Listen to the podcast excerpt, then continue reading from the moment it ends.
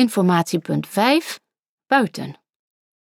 In 1940 was er nog maar 80% van de bouwwerken van de fabriek over en daarom zijn er maar weinig gebouwen die het verhaal nog kunnen vertellen.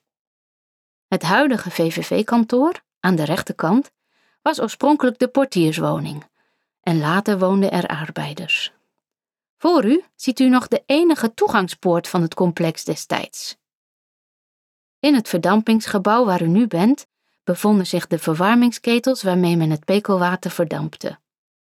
De opslagschuren, waar zich nu het museum bevindt, liggen in het verlengde van het verdampingsgebouw en werden gebruikt voor de opslag en het prepareren van het zout.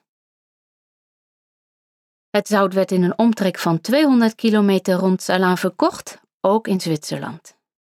Het gebouw links van u was oorspronkelijk het molenhuis voor de bovenstroomse put en werd later de directeurswoning.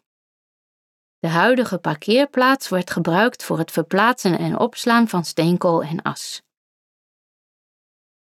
Wij verzoeken u nu door te lopen naar informatiepunt 6.